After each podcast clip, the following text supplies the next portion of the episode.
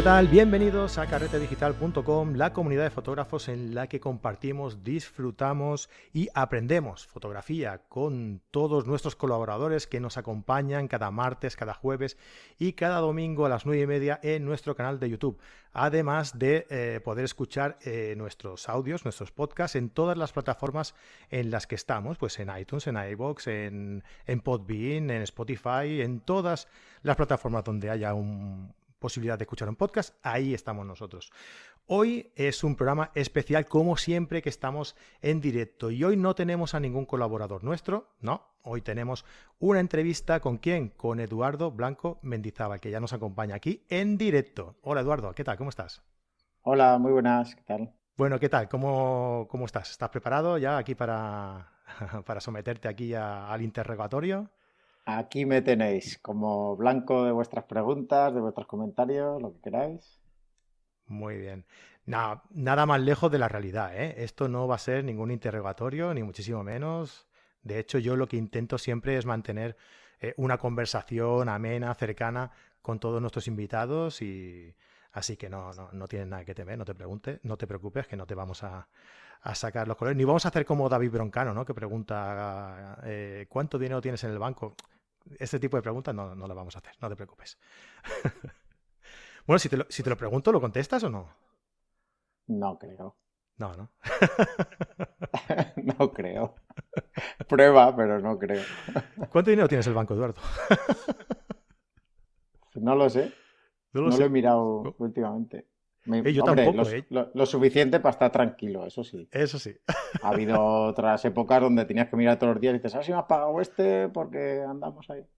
Pero ahora Eduardo, estoy tranquilo. Que, que puedes mandarme a paseo, ¿eh? O sea, sí. no te preocupes, si te digo preguntas de este tipo, puedes, puedes mandarme a paseo, ¿eh? No, no sufras.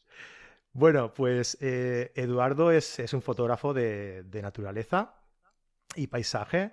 Eh, y, bueno, antes, antes que nada, ah, a mí me gustaría que, contaras un poco a, todos los que están aquí acompañándonos hoy en directo y a todos los que nos escuchen en, los, en el podcast más adelante, eh, pues un poco qué tipo de fotografía eh, haces tú, qué tipo de fotografía te, gusta y bueno, que nos presentes, que te presentes un poco, ¿no? Mejor que tú, no, no lo va a presentar nadie, ¿no? Mm.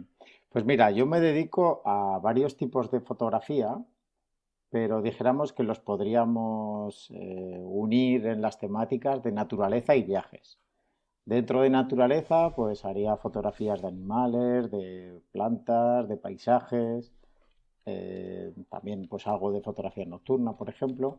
Y luego en cuanto a viajes, pues ahí veríamos también pues imágenes relacionadas quizás pues con la fotografía de retratos, de festividades, de actos culturales que hay en, pues en sitios que me parecen igual más exóticos, pero también los que tengo aquí igual pues en el pueblo de al lado que hacen una, una procesión interesante y también me gusta hacerlo. El, el, hecho de trabajar en varias temáticas lo que te hace es que quizás lo que aprendes en, en una pues lo puedas añadir también a otra temática, ¿no? Porque si no, joder, a veces me parece que el que solamente hace fotografía de paisaje es como demasiado endogámico el tema y, luego resulta que casi todas las fotos es hacer las mismas técnicas, como las mismas composiciones que siempre funcionan, ¿no? Y ahí dices, sí, es, fácil aprender eso, pero luego pasar de ahí cuesta, ¿no? Y si haces diferentes temáticas, yo creo que lo que aprendes en una, quizás también puedas aportarlo a otra. Bueno, al final se trata de jugar con la luz, ¿no? Y intentar interactuar con la luz a través de los elementos que se te van presentando, ¿no? Porque, por ejemplo, en el libro que, luego vamos a hablar, juegas mucho con las nieblas, por ejemplo, ¿no? Ah, y, me parece un, tipo de fotografía muy, muy interesante, pues es como una especie de extracción ¿no? de, algunas, de algunas partes de, de, la, de, la, toma que le dan como un misterio ¿no? y como una atmósfera muy, muy chula a la foto. Y, bueno, entre la luz y, esos medios que tienes en la toma, la verdad que quedan fotografías muy interesantes, ¿no?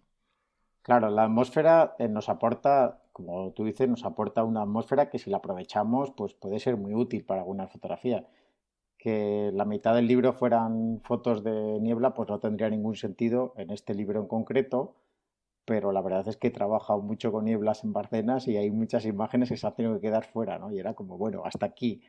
Porque sí, que es verdad que es, un momento que, a mí me gusta mucho. Bueno, de hecho ya sabéis que tengo editado otro libro que es Fotografiar con mal tiempo, un buen momento, y ahí pues sí que hay un apartado bastante importante para fotografiar nieblas. Sí, porque también quería sacarlo, ¿no? Eh, el tema, eh, fotografiar eh, con mal tiempo. O sea, cuando nosotros normalmente, cuando pensamos en salir a hacer fotografía, decimos, bueno, ¿qué tiempo va? Somos un poco exquisitos. Porque los que nos gusta un poco la fotografía de, paisaje, la fotografía de naturaleza, eh, buscamos que haga buen tiempo, pero que esté un poco nublado, pero que, ¿no? Y dices, bueno, cuando se junten todos los astros y, hayan las condiciones que, necesitamos, pues saldremos a hacer fotos, ¿no? Eh, en cambio, tú te sacas un libro de la manga que se llama Fotografiar con mal tiempo. Ah, yo me imagino que eso debe ser porque eh, estás acostumbrado a salir con el tiempo que sea, ¿no? Y, te cansaste de decir de, buscar esa excusa, ¿no? De, oye, que hace mal tiempo, no, no, hay que salir, no, no, hay que salir siempre y hay que sacar conclusiones, hay que sacar resultados de, de todas las situaciones, ¿no? Sí, esa sería una parte, como diciendo, ponme el día que quieras que yo haré algo. Ahí está. Pero por otro lado, si siempre salimos con unas condiciones determinadas, que es en las que nosotros estamos cómodos físicamente, porque ni sufrimos calor ni sufrimos frío, o estamos cómodos porque es una temática que dominamos y en esas condiciones sabemos resolver, pues luego nuestras fotos serán muy parecidas siempre. Entonces, si quieres cosas diferentes, pues tendrás que salir con tiempos diferentes. Al final es adaptarse al tiempo que, que haya, pero no solo a la luz que haya, sino al tipo de fotografía que quieres hacer, ¿no? O sea, a lo mejor puedes salir con la idea de hacer un tipo de fotografía y cuando te encuentras el tiempo que hace, decir, bueno, pues voy a cambiar un poco y voy a adaptarme al tipo de luz que, tengo ahora y a partir de aquí, pues, pues hago mi, trabajo, ¿no? Hago mi, sesión. Claro, ahora por ejemplo en otoño, pues si vamos a un bosque y dices, yo quería hacer fotos de detalles de las ramitas, de las hojas, no sé qué, y de repente hace mucho viento pues uno podría decir, ahora me siento ofuscado porque las fotos que yo iba a hacer no puedo, pero eso te está dando la oportunidad de hacer otras fotografías, por ejemplo, con exposición larga y que los troncos estén nítidos, mientras que las ramas aparecen todas movidas y nos da ahí un efecto bonito. Pues resulta que esta segunda foto, si vas con eso en la cabeza y resulta que el día está calmado sin viento, no la puedes hacer. Entonces es, bueno, hoy tengo viento, hago un tipo de fotos, hoy está calmado, hago otro. Pero claro, para eso tienes que dominar todas las técnicas y para eso tenías que haber entrenado todas las técnicas, ¿no? No, aparecen de un día para otro. Claro que sí. Bueno, y tú las tienes muy bien, muy bien entrenadas y, con muy buenos resultados, la verdad. Ah, antes de, empezar un poco eh, a entrar en, en harina, ¿vale? Me gustaría felicitarte porque, bueno, mm, cuando estuve hablando contigo para hacer el, para preparar la entrevista, me dijiste, tengo una noticia muy importante, pero no se puede decir todavía. E, es esta, ¿no? O sea que... era, era, esa, sí. que ha sido nombrado como el European Wildlife Photographer of the Year del 2019, ¿no? Pues enhorabuena. Sí. ¿eh? Muchas gracias. Y la verdad es que es un premio que hace mucha ilusión, ¿eh? Porque eh, este concurso, sobre todo, yo, yo de siempre, nada más había tenido otros premios en, otras categorías y le, veo que tiene como un gusto un poquito especial por esa fotografía diferente en el que no se busca tanto el espacio o la especie esta que, es muy difícil a veces de encontrar, sino que buscan un, toque artístico de, las imágenes. Entonces, dijéramos que con cualquier fotografía hecha en cualquier sitio, optas a llevarte un premio aquí. Mientras que hay otros concursos donde le dan tanta importancia al lugar o la especie o, queda tan marcado que con un petirrojo de tu jardín no podrías ganar nunca. ¿no? Sería muy difícil. Pues sea como sea, la verdad es que, hombre, eh, un premio tan importante eh, hay, que, hay que celebrarlo. vale, bueno, vamos por el, tema. Em, cuando estuve hablando contigo, en la pasada edición de, los premios Monfoto, y creo que hace un mes o, mes y medio así que, fue. Sí, a primeros de octubre suele ser. Sí, que no nos habíamos, nunca nos habíamos visto y nos, vimos, bueno, nos vimos fugazmente, ¿verdad? Porque allí hay tanta gente que yo vi a mucha gente, pero nadie, ¿sabes? O sea, pasar, ¡eh, hola! Eh". y, poca cosa más, ¿no? Y, nada, pues me, comentaste, me, me diste este pedazo de libros, creo que se ve bien por ahí, ¿verdad? Eh, al revés, ¿no? Espera, ahí, ahora. Bardenas real, Bardenas, ¿eh? Sin fíjate que, fíjate que no, que no lleva la tilde, fíjate. Ahí está, ahí está. no es que me ha dicho hoy Eduardo que, me acabo de enterar esta mañana, porque me ha dicho Eduardo que no, que no lleva tilde en la A, porque se lo he escrito yo, ¿no? Y, no lleva tilde en la A. Yo siempre he dicho Bárdenas Reales, que, y es Bardenas Reales, ¿verdad? Sí, es que aquí a los que son de fuera enseguida se les nota porque dicen, sí, porque hemos ido a las Bárdenas, y aquí suena como cada vez que oyes eso. Y siempre cuando la gente viene a mis talleres, lo primero, bueno, vamos a aprender a decirlo bien, ¿no? Y a partir de ahí ya, ahora vamos a aprender a hacer fotos. o sea, antes de hacer fotos de ninguna clase hay que aprender cómo se llama realmente. Sí, y era curioso porque antes hacíamos los talleres en, un hotel y en el azucarillo de, los cafés estaba escrito Bardenas esdrújula, ¿no? Y después de darle la paliza todo el fin de semana, estábamos ahí, pues aquí lo pone yo. No voy a hacer carrera yo de, no, no, no. esta gente así. Va a costar, va a costar. Bueno, a ver si con este, con este podcast ayudamos un poco a, educar a la gente, ¿no? Em, hay una, como te comentaba antes, bueno, este, este es el libro, ¿no? Bardenas Reales. Ah, y es un libro en el que tú explicas aquí una frase que me gusta mucho, que la voy a leer, la, voy a leer eh, literalmente. Bardenas... no. no, no lo lograremos, es verdad tú. Bardenas Reales en Busca de la Luz es un recorrido visual que simula el transcurso de un día y que a su vez muestra el paso de un año, aunque en realidad el resumen eh, es el resumen de dos décadas de trabajo fotográfico. Creo que el concepto del, libro está muy bien, ¿no? O sea, que en el libro quiere resumir eh, en un día el transcurso de, eh, de, cuatro estaciones de un año en dos décadas de trabajo tuyo, ¿no? Sería más o menos algo así, ¿no? Lo que has pretendido decir con esta frase? Yo aquí en Bardenas llevo más de dos años visitándolo y haciendo fotos. De hecho, ha sido mi escuela porque yo he ido perfeccionando mis, mis fotos a medida que iba volviendo a visitar este lugar.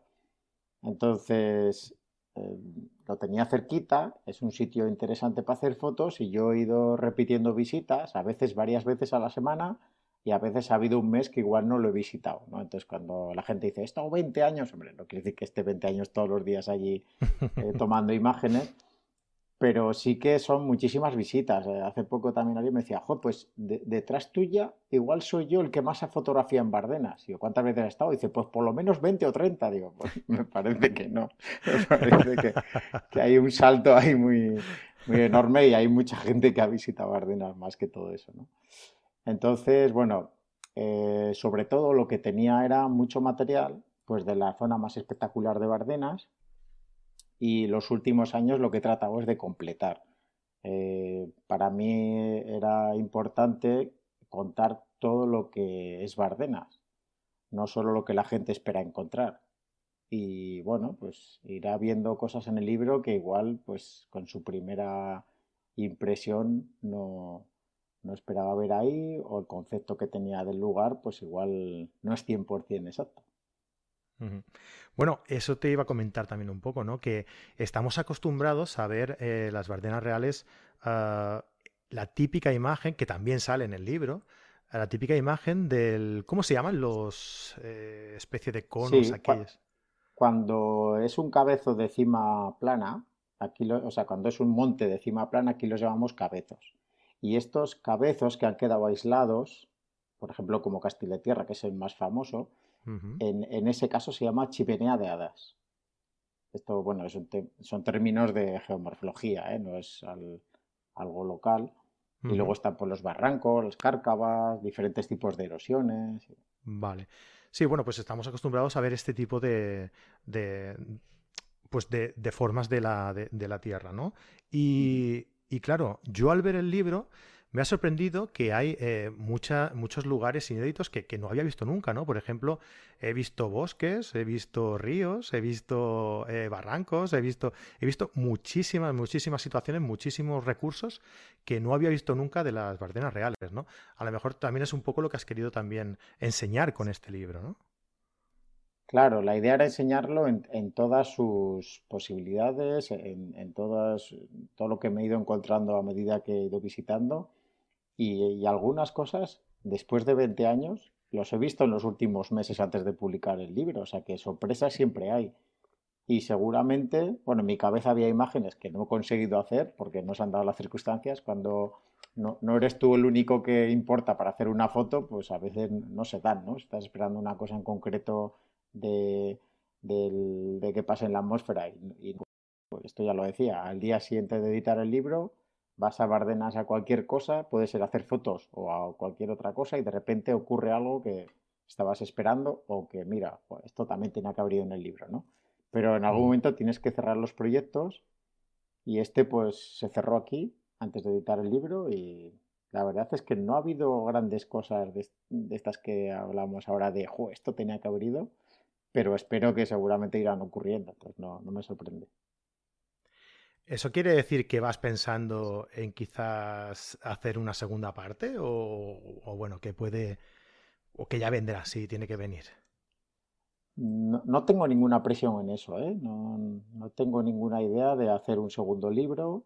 De hecho, este libro es un libro con un formato muy concreto, eh, hay muy pocos textos, sobre todo lo que quiero es eh, contar cosas a través de la imagen y pues igual luego sí que pudiera haber un libro em, que explicara más cada parte de Bardenas o su fauna, su flora, sus cosas, ¿no? Pero este era sobre todo visual, imágenes que con un poquito de arte, pues contaran cómo es el territorio, su fauna, su flora, su etnografía.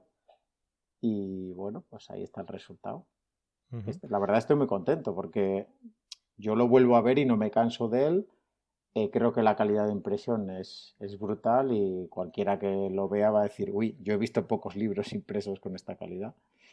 Sí, hay, eh, yo viendo el libro me llamaba la atención una cosa. Eh, el libro es muy limpio, es muy, es muy minimalista, ¿no? Eh, el formato de página foto o, dos páginas una foto. Y, echaba en falta el, la un poco una explicación de la foto, los exif, ¿no? Y claro, cuando llega al final, me encontré en que en todas las últimas páginas eran como un glosario de, de todas las fotografías con sus datos exif y demás, ¿no? Ahí me, engañaste, ¿eh? claro, es que sabe lo que pasa, que muchas veces cuando estamos leyendo, bueno, leyendo, si es un libro de fotografía, cuando estás hojeando el libro, cuando tienes el pie de foto ahí, dijéramos que ese pie de foto te está todo el rato cortando la lectura del libro. Sí. Entonces, tú ves una doble página que te gusta y te quedas con la imagen, pero también te llama a la vista a leer el pie de foto. Y eso te está cortando tu recorrido a través del libro. Entonces yo, no quería que hubiera nada que entorpeciera el recorrido visual a través del libro y luego si tú tenías alguna duda con alguna de las fotos, alguna curiosidad, pues ibas a tener esa foto con el pie de foto, con cómo se ha hecho cada una de las imágenes y demás. Y sobre todo, cuando tú pones una imagen que es que tiene cierta ambigüedad o no quieres dejar muy claro qué es o quieres que el espectador trate de imaginar qué es lo que está viendo o juegue a hacer un recorrido por la imagen, pues es mejor no, no, no decirle la solución ahí en ese momento, sino que si quiere ver la solución es como los crucigramas, vas a la última página y ahí está. Sí, sí. Pero primero intenta sacar tú el, crucigrama o el sudoku o lo que sea. sí, porque eh, yo iba eso, pensando un poco, ¿no?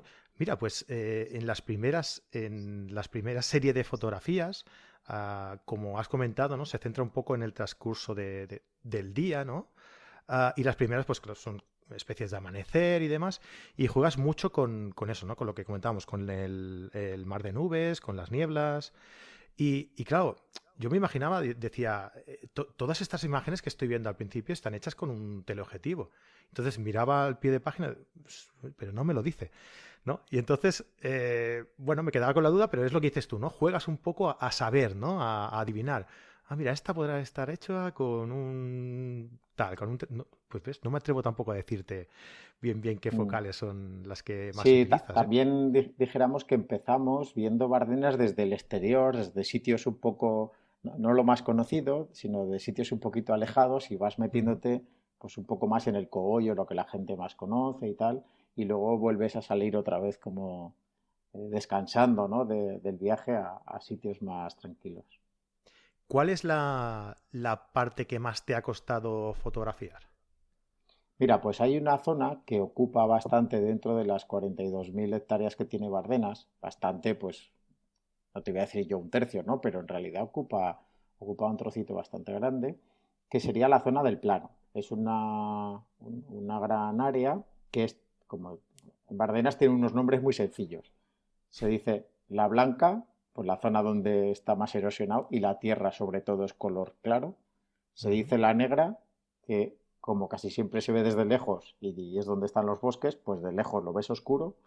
Y luego está la zona del plano, que como su nombre indica, pues es plana. Es plano, claro. Entonces, esta zona del plano, que tiene sobre todo pues grandes campos de cereal, de, de secano de año y vez, o sea que un año está cultivado y al año siguiente está en barbecho, con lo que no hay nada, pues una superficie llana donde casi no hay árboles, donde todo es un, cultivo muy bajo, pues será el gran reto, ¿no? Cómo hacer aquí fotos buenas que estén a la altura del resto de las imágenes y que no bajen la calidad, pero a la vez que muestren y cuenten algo al que está viendo el libro, ¿no? Entonces ahí ha sido donde quizás me he tenido que, que devanar un poquillo más los sesos y he jugado más quizás ahí con el tema de los cielos, cuando hay tormentas y tal, ¿no?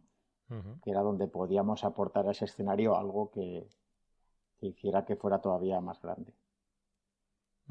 Y juegas mucho, he visto que juegas mucho con las, con las extracciones de las erosiones del, suelo, con las texturas, ¿no? O sea, hay, una serie de, fotografías muy chulas que, que, creo que es ya coincidiendo con el atardecer, digamos, Ah, que es así, ¿no? O sea, que hay... Eh, están, eh, digamos que dobladas eh, de tal forma que parece que es papel incluso, ¿no? Las, las partes secas de la, de la tierra, ¿no? Y me ha parecido muy, curioso. Ahí he jugado sobre todo, más que cuando era el atardecer, es cuando, dijéramos, estoy simulando que es el verano, pues cuando más se cuesta el territorio, pues toda la lluvia que ha, debido caer en primavera, pues ya se ha agotado, ¿no? Y es donde, donde toda la tierra está más resquebrajada. Y es muy curioso porque hay una fotografía que yo la titulé Virutas de chocolate blanco. Porque Esta creo que es la que yo te digo, sí. Sí. Y una vez me la robaron en una página web de gastronomía para un postre que era sobre no sé qué, cosa hecha con chocolate blanco. Y era como, madre mía, ni siquiera se han dado cuenta que, que no es chocolate, ¿no? O sea, de verdad parece chocolate. Qué bueno. Sí. sí, sí, No, ya te digo, a mí me, había parecido más que. Bueno, sí, ahora que lo pienso, la verdad es que puede ser. Pero me había parecido más eh, como, como papel, ¿no? Así como. Sí, como pergaminos. Sí, sí, sí, algo así. Muy curioso, muy chulo.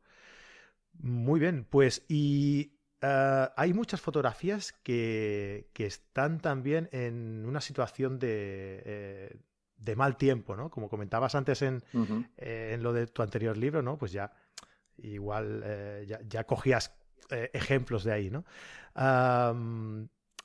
¿Cómo, haces para estar eh, en, un sitio donde está nevando ah, y está, bueno, en realidad está cerca de casa, ¿no? Me has comentado antes, ¿no?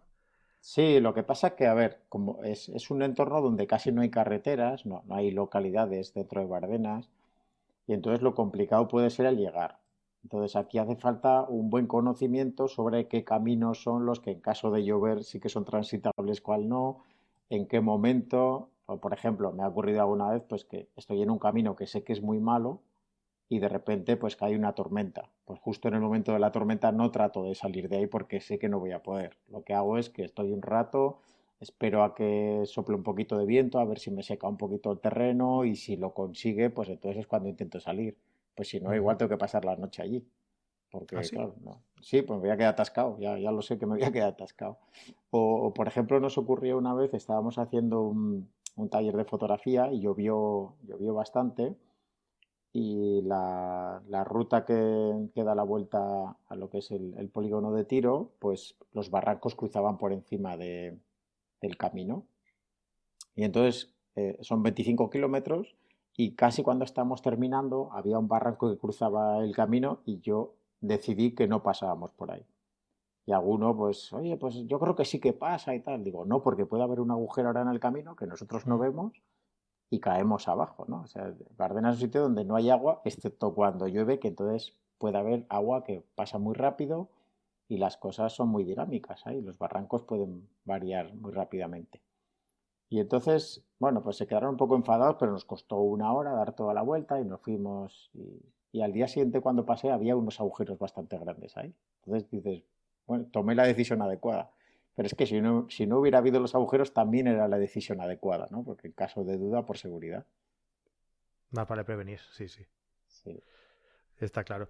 Eh, vale, y antes hemos estado hablando también de, una situación muy curiosa, que es realizar fotografía nocturna en las Bardenas reales. Eh, cuenta la leyenda que,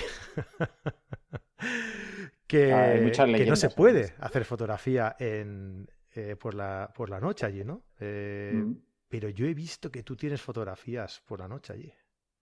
A ver, cuéntanos. Ya, pero si te cuento cómo están hechas, tendría que matarte después.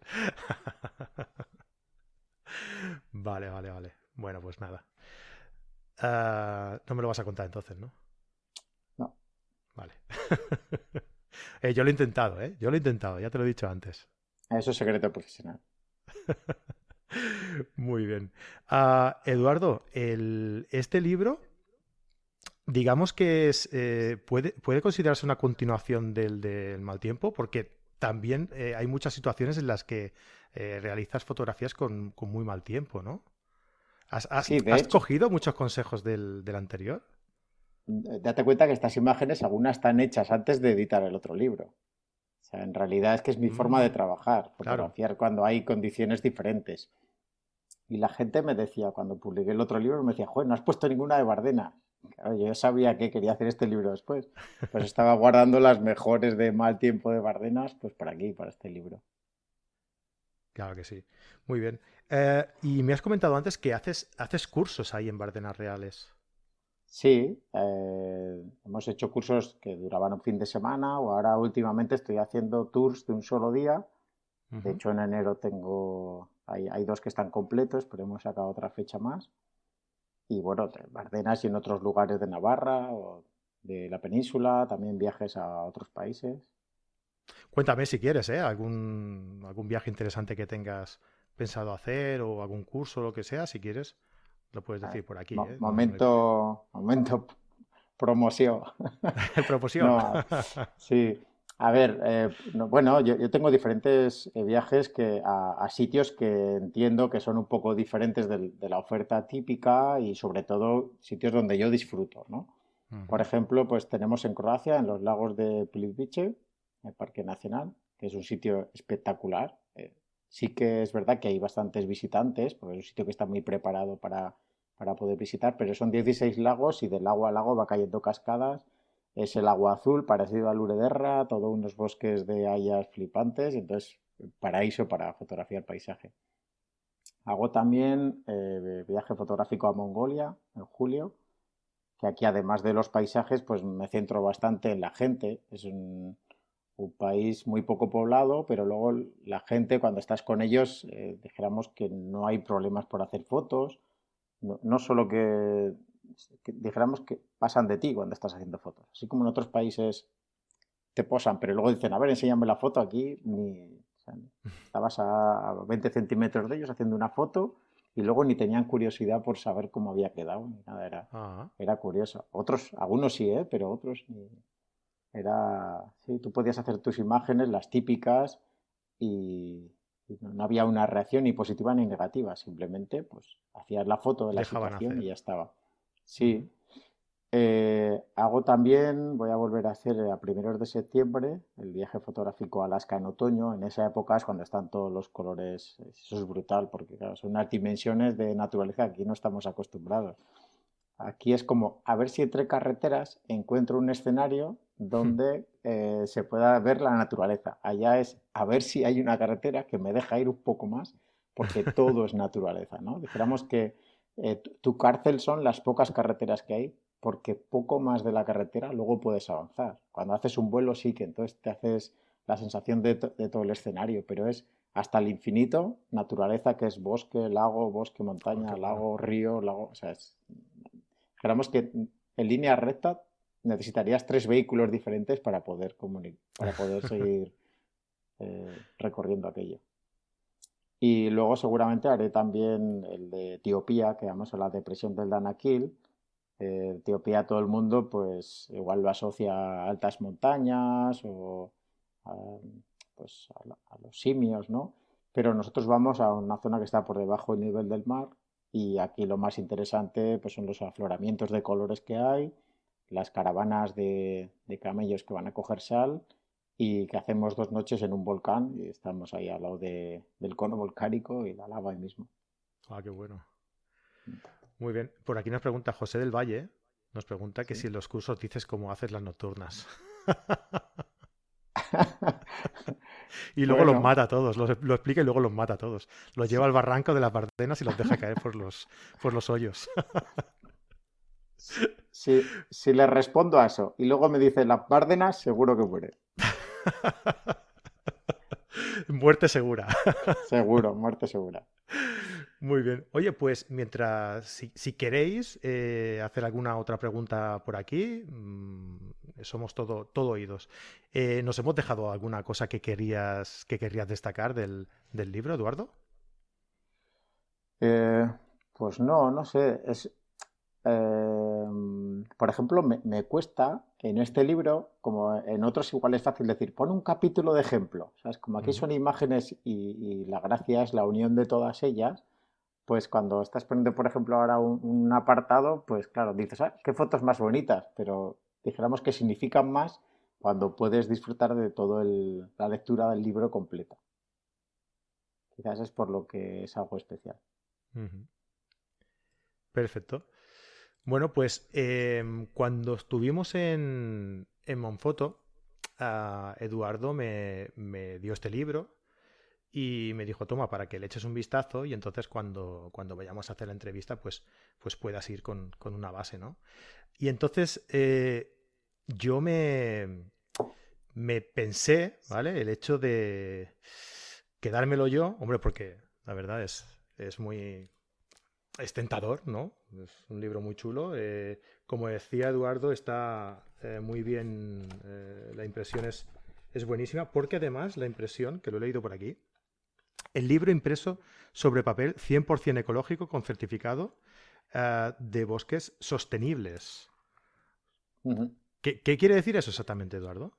Bueno, hay unas etiquetas que certifican que aquellos árboles que se extraen de un bosque para aprovecharlo, pues tanto para hacer madera como para hacer papel, luego hay otra plantación de otro árbol en, ese lugar. Mm. Entonces, dijéramos que tú siempre que vayas allí te vas a encontrar un bosque. No es como en algunos lugares que cortan a mata rasa y luego quizás pues, salga ahí otro bosque o no, o igual hay que plantarlos, sino aquí se certifica de que eso va a seguir siendo un bosque. Se extraen solamente los, árboles, dijéramos, que son los que produce cada año o cada 20 años, por ejemplo, dices, pues aquí en 20 años se van a extraer no sé cuántos ejemplares. Y dentro de 20 años se podrán extraer otros tantos ejemplares. Es una cosa que se calcula primero y digamos que estos son eh, ingenieros forestales que pueden hacer ese cálculo de cuánto se puede sacar y no se corta el bosque, sino que eh, se deja pues de forma natural siempre. Esto, por ejemplo, pasa en Irati. En Irati tú vas y la gente se sorprende porque dices, no, esto ni es parque nacional, ni es parque natural, es que el uso es sostenible de este medio. Y cortan árboles, pero tú siempre vas a ver el bosque. Y en otros lugares, pues si es una chopera o es un pinar de repoblación, cuando lo cortan, vuelven a plantar otro. Está muy bien, a mí me sorprende. Tenemos a, a Javi Alonso también, que, que sois personas que amáis, amáis eh, por encima de todo la naturaleza, ¿no? Antes hablando contigo me decías, ¿no? Si, si no fuera haciendo fotos, yo estaría en la naturaleza de otra forma. Y, y hostia, eh, a mí me sorprende que hasta el último detalle, sea, hasta eh, a la hora de pensar en la impresión del libro, pensáis también en la naturaleza, ¿no? Y eso es, la verdad es que es muy bonito. No sé a mí si se me hubiera ocurrido o no, pero sabiéndolo, si algún día escribo algún libro, lo haré así también. Claro, sí, porque a veces es que se busca papel libre de cloro, porque el cloro luego también cuando se hacen los lavados del papel puede contaminar el agua. O, por ejemplo, eh, hay muchos tipos de envío para enviar el libro. Yo he elegido un envío que de cada sobre dos céntimos se utilizan para plantar árboles también. Ajá. Sabemos que hay otros envíos pues que se puede hacer más bonito, un cartón con lo que quieras y tal, pero he preferido este. Claro, no, no, mirando por la naturaleza está muy bien, la verdad es que está, está muy bien pensado. Pues lo que comentaba antes de todo esto era que estaba pensando si quedarme el libro o sortearlo. Y la verdad es que no sé, no sé qué hacer. Mira, vamos a hacer una cosa. te voy a cortar yo antes. Ahí va, espérate. ¿Qué ha pasado? Uno te lo quedas tú y otro lo sorteamos. ¿Cómo lo ves? Tú, qué detallazo. Oye, esto no estaba preparado, ¿eh? Estaba haciendo yo aquí el paripé para sortear el libro. Pero la verdad es que me, ha sorprendido un montón. Hostia, pues te lo agradezco un montón. es que ahora, si, se lo mandas a alguien y te quedas ahí con, con las ganicas, pues me sabe mal. Pero tienes que poner esto, ¿eh? Tienes que... A ver, ¿dónde está? Que yo no sé si te acuerdas, porque estabas ahí en plena... En plena faena, pero... No sé si... Ahí va, se han caído ahí tarjetas. ¿Se lee? Para mis amigos de Carrete Digital. ¿Ves? Pues tienes que poner eso, ¿eh? Si sorteamos uno, a quien le toque tienes que, dedicárselo también, ¿eh? Vale. bueno, pues vamos, pues muchísimas gracias, Eduardo, de verdad, por el detalle, ¿eh? De nada. Vamos a sortear un libro de las Bardenas Reales ya, lo eh, tienes, ah, eh, ya lo tienes. ¿Has visto? Eh, me ha servido hoy de la, entrevista, aparte de, conocerte, de hablar contigo, de estar aquí en directo con, todos nuestros amigos carreteros, a aprender a decir bardenas reales, porque te prometo que yo he dicho toda mi vida bardenas reales. Eso está, es así, ¿eh? Me lo creo. Muy bien. Entonces, vamos a hacer una cosa. Vamos a sortear ese libro a todos aquellos que nos comenten este vídeo en YouTube ¿vale? Vais a nuestro canal de YouTube, Carrete Digital, y buscáis este libro, este libro, digo yo, este, este vídeo, y lo comentáis. Y mira, podríamos decir ah, que nos comente la gente qué harían ellos para preservar el medio ambiente. ¿Qué hacen ellos por preservar el medio ambiente? Venga, me ha gustado ese tema. ¿Te parece, Eduardo? Venga, un pequeño gesto que suelen hacer, por ejemplo. Pues a mí me gusta cuando ya sé que tendría que hacer más cosas, pero suelo hacer esto. Exacto. Por muy pequeño que parezca, pues oye, que lo sepamos todos cuál, cuál es. A lo mejor hay alguno que, como el de eh, imprimir el libro de esta forma, que, no conocíamos y, oye, pues a lo mejor ayuda a, otro a, tomar un poco de conciencia y, y, hacerlo también, ¿no? Pues eso, las condiciones son comentar este vídeo, si queréis darle like, si os ha gustado, pues le podéis dar a like, es igual, pero sobre todo, comentad este vídeo eh, diciendo eso, qué acción tomáis vosotros para, para eh, preservar el medio ambiente y bueno, por supuesto, claro, seguirnos, ¿no? Seguirnos en eh, darle a, al suscribiros al canal, perdón, hostia, estaba pensando yo en otra cosa. Suscribiros al canal y comentadlo, ¿vale? Y en, ¿te parece que en un par de semanitas? espérate que me lo miro a ver qué día es en un par de semanitas, para el día 9 de diciembre, lo, sorteamos. van a tener un regalo más ahí debajo del árbol. ¿Has visto? Es verdad, ¿eh? sí, sí. Mira, te voy a hacer un par de preguntas que me han mandado por aquí. Venga, va, y así aprovechamos ya que está aquí la gente. Ah, dice Fotorami que ¿qué equipo llevas normalmente? Equipo eh, se refiere a qué marca uso o qué lentes.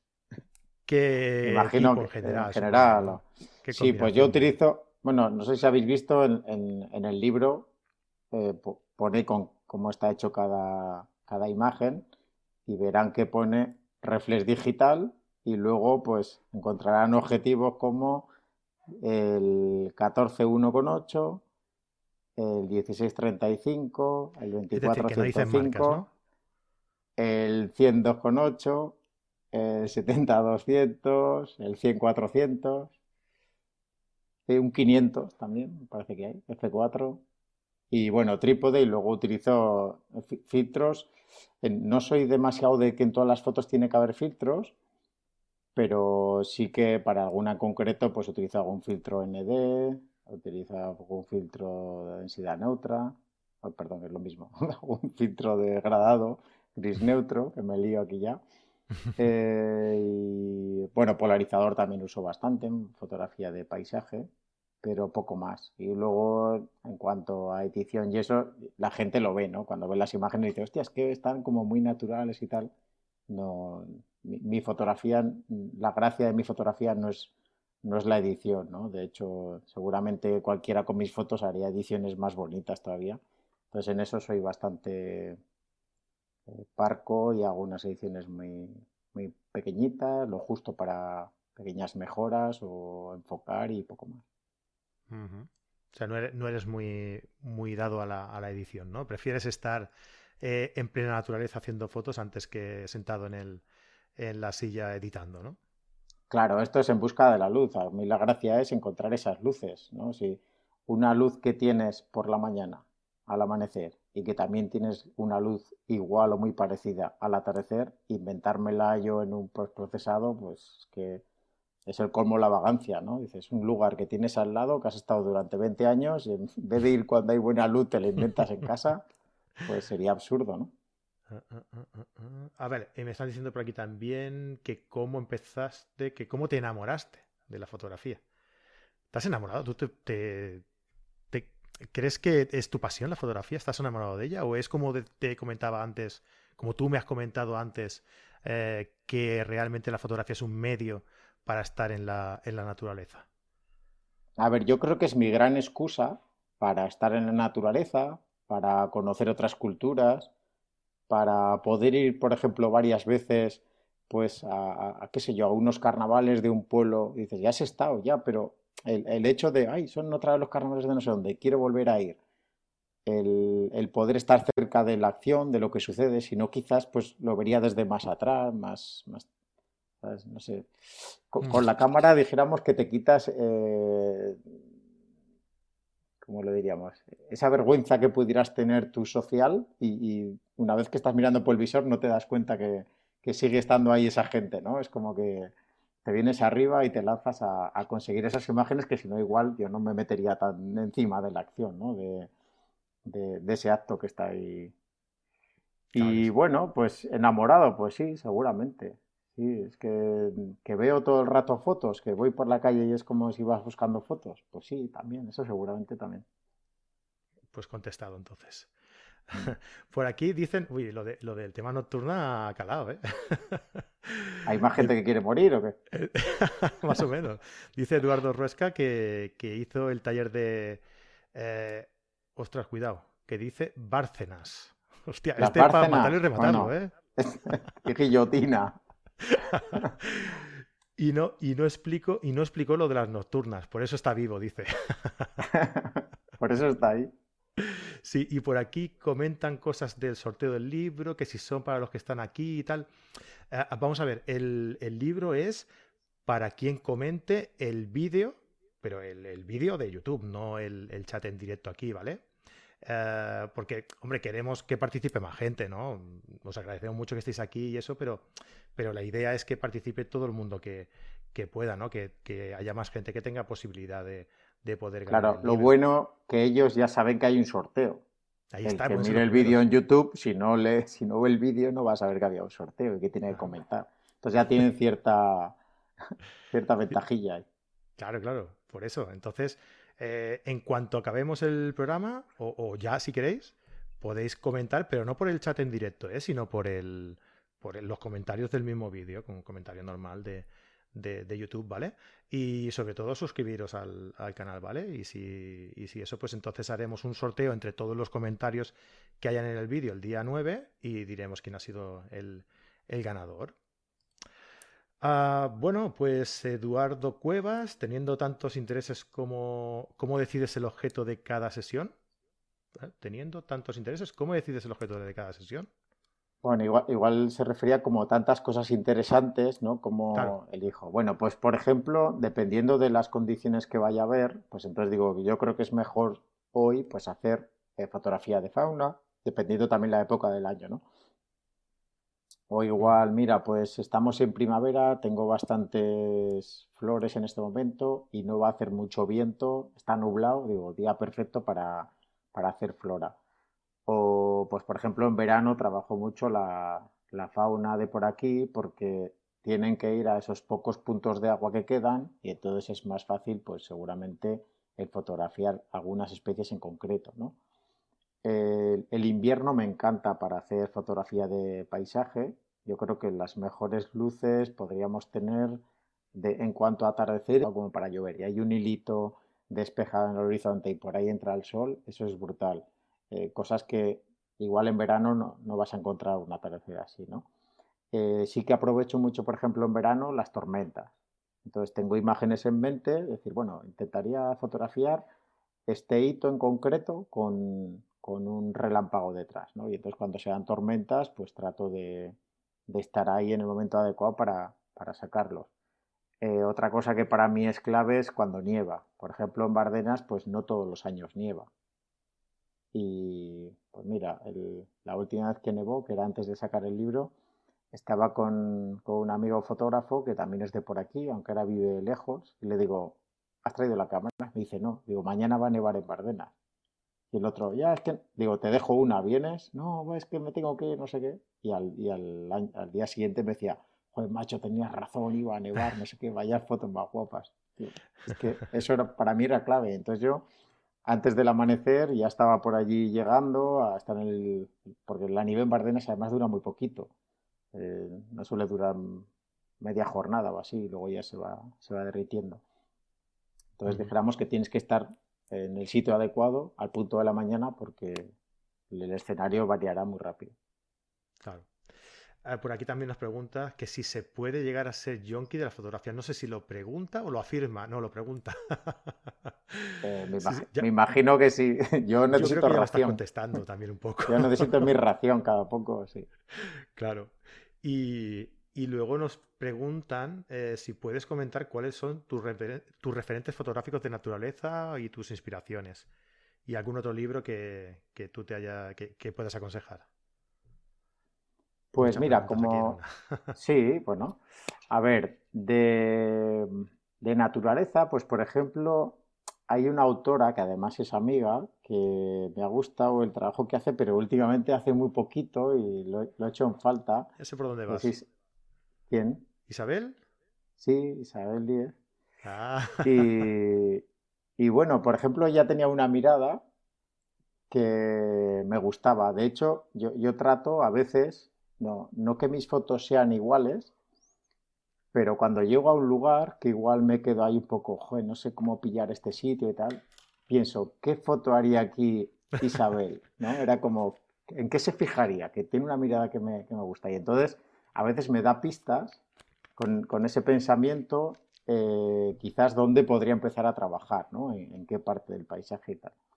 Con ella me pasaba algo así porque de un detalle que en principio parece que no, que no era un motivo suficiente para foto, pues a veces podía que crear una, una imagen que, que funcionara. O, por mm. ejemplo, esto también lo hacía muy bien Oriol Alamán. Sí el que con los libros que tenía yo al principio de él, yo con, el que empecé a, aprender sobre fotografía, el que tenía el de fotografía de naturaleza, que es, es un libro que además eh, Oriol es amiguete y hace poco fui con el libro y le digo, Oriol, es que llevamos un montón de tiempo eh, aquí como amigos y no tengo tu libro dedicado, ¿no? Y es con el que hace veintipico años pues yo empezaba en el mundillo este. Claro, yo soy de un pueblo pequeño, en la biblioteca había dos libros de fotografía, aquí nunca se hacían cursos y yo he tenido que aprender fotografía pues con lo poco que la poca información que había por ahí y acierto y error, ¿no? Ibas probando cosas y te llegaban las diapositivas y decías, pues no lo he hecho bien, pero te habías apuntado cómo lo habías hecho y a la siguiente vez probabas otra cosa hasta que lo conseguías. Luego con el internet, pues, hoy en día tenéis toda la información del mundo, a veces demasiada, porque luego cuesta hay, tanta información, hay, hay, tanta información que no siempre es buena, eh, que es muy fácil perderse, ¿no? Y, Estoy de acuerdo. estás mucho tiempo, igual, investigando sobre un tema, pero hay, muchas opiniones y luego a veces hay gente que está hablando sobre algo que nunca ha desarrollado. Hace poco estuve viendo un, reportaje de alguien que decía cómo fotografiar tormentas y digo, este no ha hecho en su vida una tormenta porque lo que pone aquí no le va a funcionar a nadie. Pero ha, leído cuatro o cinco tutoriales, ha hecho un ratiburrillo ahí y lo publica.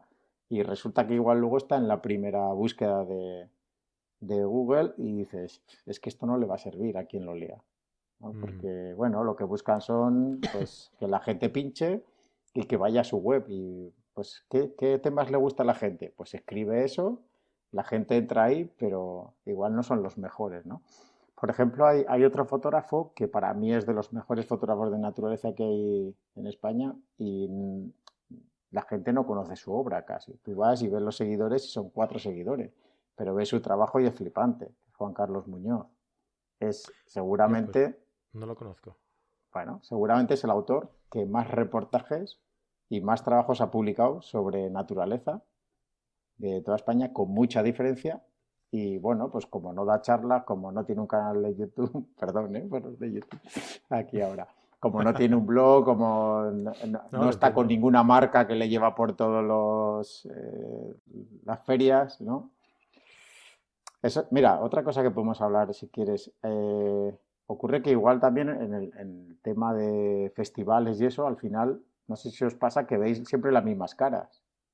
Aquí, claro, el, las marcas son patrocinadores de ese evento y claro, lleva a sus fotógrafos de referencia, pero claro, tú vas a la feria esta, a la otra, a la otra, a la otra y están siempre los mismos, a pesar de que hay autores muy válidos, muy buenos, con muchas cosas que contar, pero que nadie los invita ahí, ¿no? Es como... A mí me da un poco de pena todo esto, no sé si... Bueno, porque yo creo que, que intentan Ah, son conservadores, intentan eh, asegurarse el, éxito ¿no? en, el, en ese evento en concreto y, se aseguran con eso, ¿no?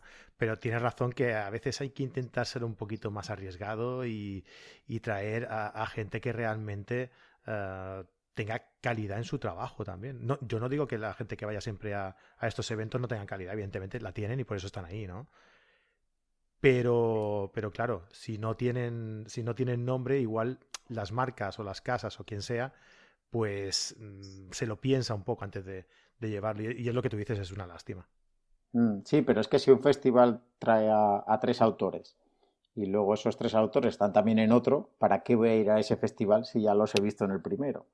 Sí. Entonces, la gracia es que tuvieran personalidad suficiente para ir trayendo autores que crean que tienen algo diferente que contar y entonces yo como visitante me interese ir allí a ver qué cuenta este otro que es nuevo, para oír lo mismo.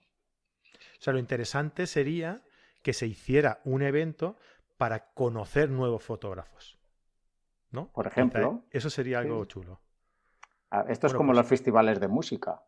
Claro, hay festivales donde tienen pues grandes estrellas, dijéramos, o gente que sabe seguro que con eso va a llenar, pero luego de repente descubres a alguien que no esperabas descubrir, pero que estabas ahí por otro y dices, joder, pues estos son muy buenos, ¿no? Hmm. Y eso igual nos está dando. Los teloneros de los, grandes grupos, ¿no?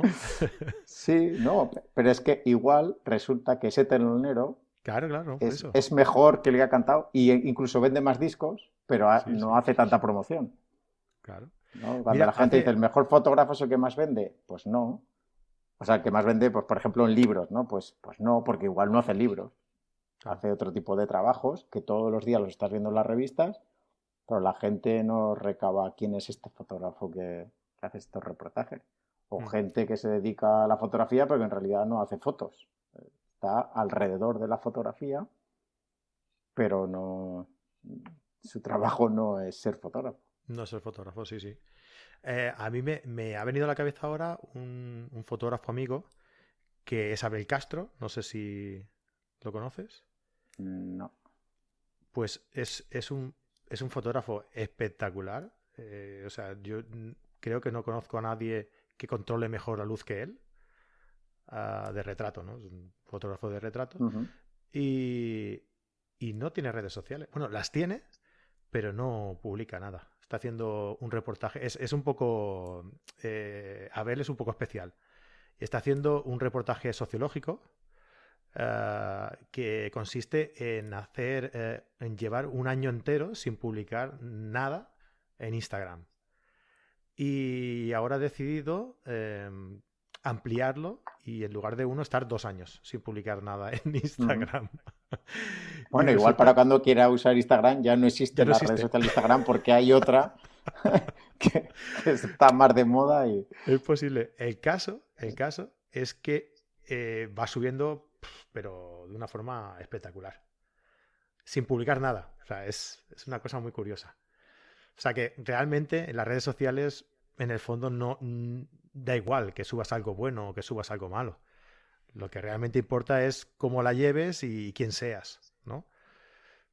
Es, yo creo que, ahí quiere llegar a, parar, ¿no? A, demostrar que las redes sociales, dentro de lo que cabe, pues bueno, son un medio que no son para demostrar que tú eres bueno o no. Son para demostrar, pues, otras, otra serie de cosas, ¿no?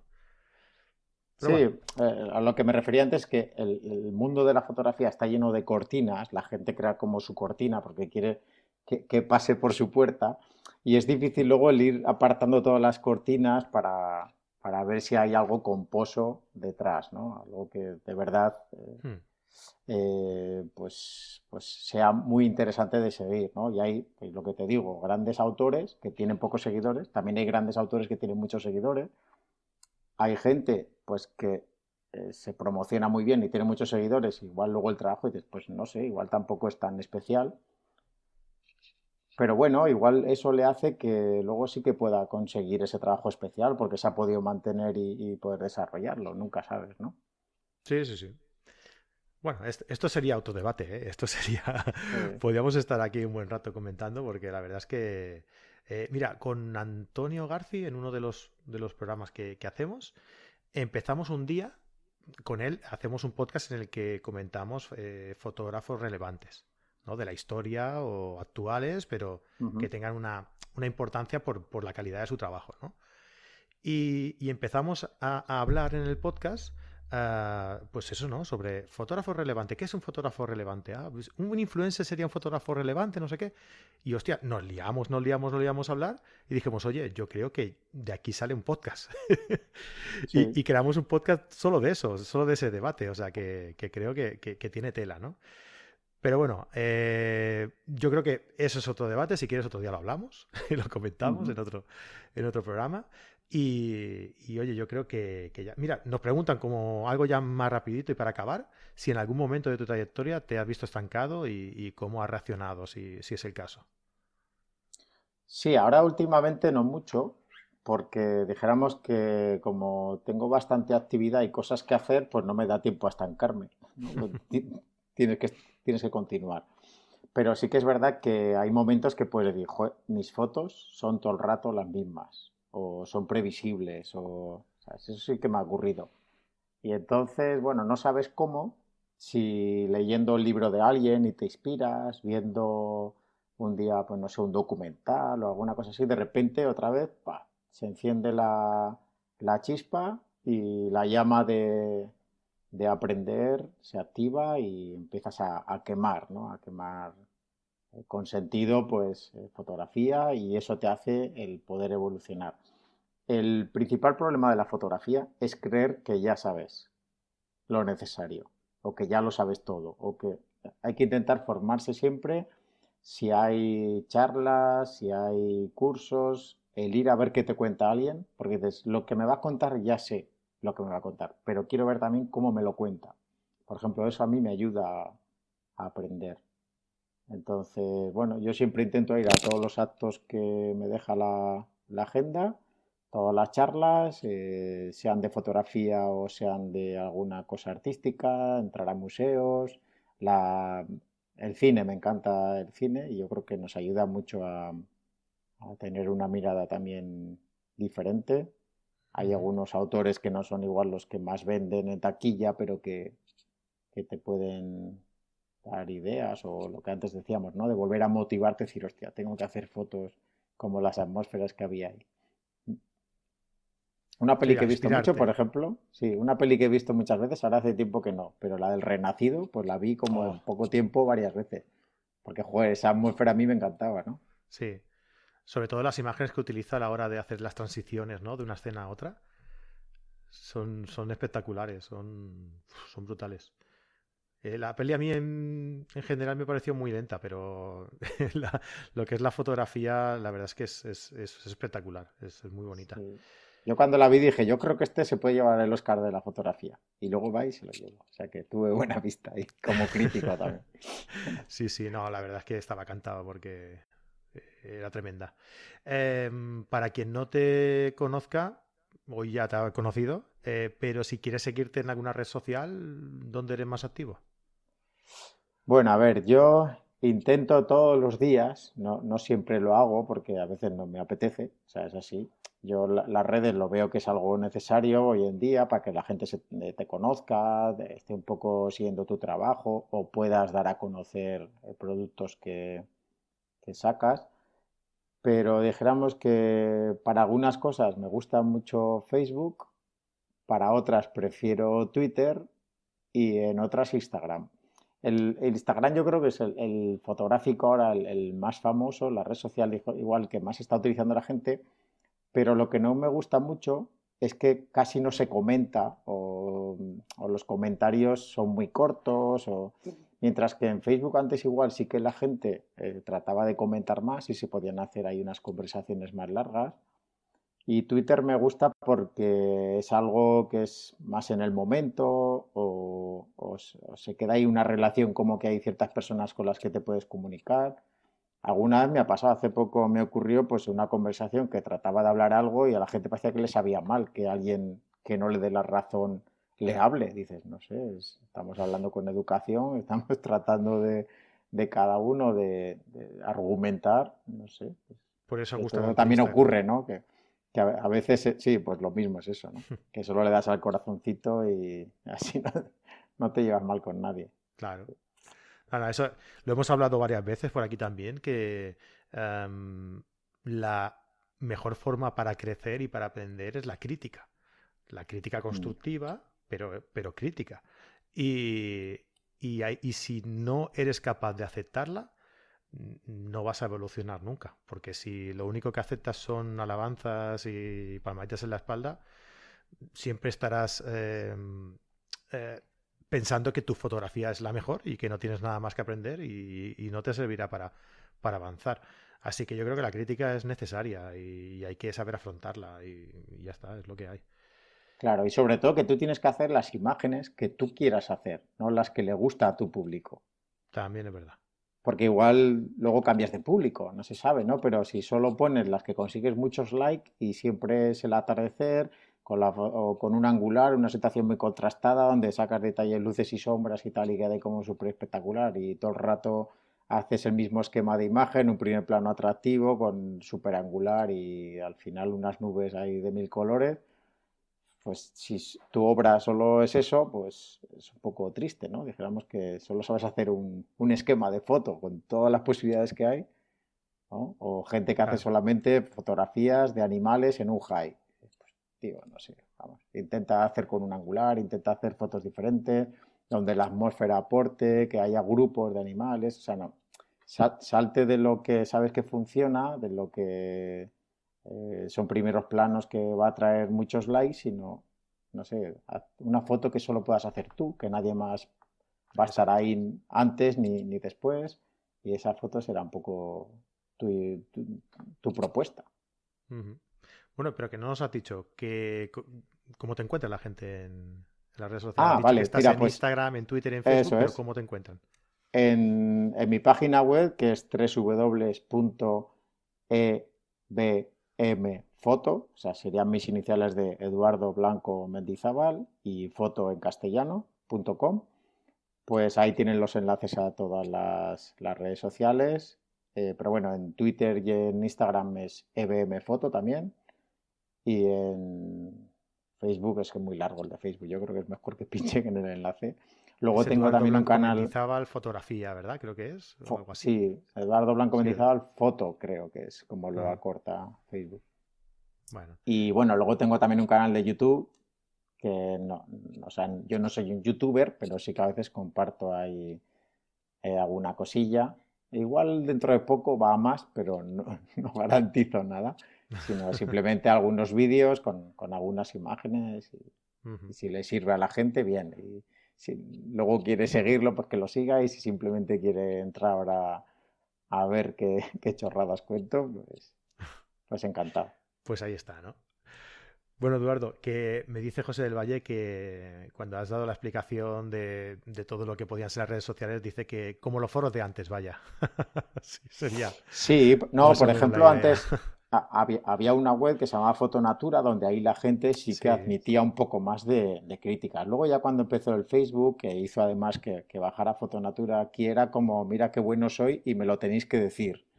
Y bueno, eso, eso ya empezó a cambiar todo ha ido un poco derivando ahí, ¿no?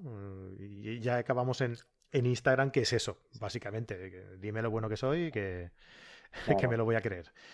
Es que pues el me gusta y los seguidores es lo que ha cambiado todo. Sí. Porque tú quieres tener mucho de eso, no, quiero, no quieres conversar, ni quieres que te digan en qué puedes mejorar. Exacto, ha cambiado el objetivo, ha cambiado la meta. Antes era pues simplemente compartir tu trabajo y ahora es conseguir más likes y conseguir más seguidores. Eh. Ha cambiado, ha cambiado el objetivo. Y yo creo que ha cambiado el objetivo porque la gente ve que puede llegar a algo más con eso, ¿no? Porque las empresas, eh, si te ven en... Yo conozco a gente que trabaja a través de, Instagram. O sea, ya no tienen ni página web, trabajan a través de Instagram. ¿Por qué? Porque las empresas ven los seguidores que tiene, la interacción que tienes dentro de, Instagram y, te considera una persona relevante y que, y que para sus intereses, pues es mejor que alguien que trabaje, que tenga un buen trabajo. ¿no? Es un poco el baremo que existe hoy en día. En fin. Bueno, Eduardo, oye, pues vamos a dejarlo ya por aquí. Eh, muchísimas, muchísimas gracias. Eh, no solo por el detallazo del libro, que, que, te agradezco muchísimo, sino por estar aquí compartiendo este rato con, todos nosotros, este rato agradable con todos nosotros, donde hemos podido conocer uh, la, la historia de, tu libro de las Bardenas reales eh, y un poco conocer también tu, tu, forma de trabajar y tu, y tu opinión sobre, sobre varios temas, sobre fotografía, redes sociales y, todo esto que hemos estado eh, hablando aquí. ¿no? Muchísimas gracias por, acompañarnos. Muchas gracias a ti, he estado muy cómodo y oye, cuando queráis, pues em, nos olvidamos de, de mis libros y hablamos de, del tema que queráis y ponemos aquí negro sobre blanco. Perfecto, pues te tomo la palabra, ¿eh? Venga. Muchísimas gracias, Eduardo. Y nada, aquí a todo el mundo que estáis por aquí por el directo, muchísimas gracias por estar por aquí, muchísimas gracias por haber interactuado con nosotros y, y bueno, dejarnos esas preguntas tan interesantes que nos han hecho sacarle aquí uh, más temas a, a, Eduardo, aunque no hemos podido sacarle uh, el tema de las nocturnas. Habrá que arriesgarse a, a morir algún día. Pero pues nada, que muchísimas gracias a todos y muchísimas gracias a todos los que escuchéis luego también. Muchas gracias, ¿no? A todo el mundo doy. Yo estoy muy agradecido yo a todo el mundo. A todos los que escucháis el, podcast luego, recordad, ¿eh? dejarnos, ya veis que es muy importante esto para nosotros, ¿no? Que nos dejéis un like, que nos comentéis. A mí yo siempre lo digo, estaréis hasta las narices de escucharme, pero siempre lo digo, lo que más me importa, lo que más me gusta es que nos dejéis un comentario en cualquier sitio donde nos escuchéis comentándonos lo que queráis, ¿no? ¿Qué os parece el formato? ¿Qué os parece Eduardo? ¿Qué os parece el libro? Lo que queráis, ¿no? Nosotros eh, somos... Nos encanta leer estos, estos, estos comentarios, ¿vale? Porque aprendemos mucho de ellos. Y, y, nada, oye, pues eso, que estamos en todos sitios, en Instagram, en YouTube, en Facebook, así que nos podéis seguir donde queráis. Recordad, sorteamos un libro de, Eduardo Blanco, de las Bardenas Reales. Ah, tenéis que comentar y seguirnos en, YouTube, ¿vale? Eh, comentad diciéndonos qué hacéis vosotros por el medio ambiente. Y nada, que en dos semanitas eh, decimos quién se lo lleva. Muchísimas gracias a todos y nos vemos en el próximo vídeo. Hasta luego. chao.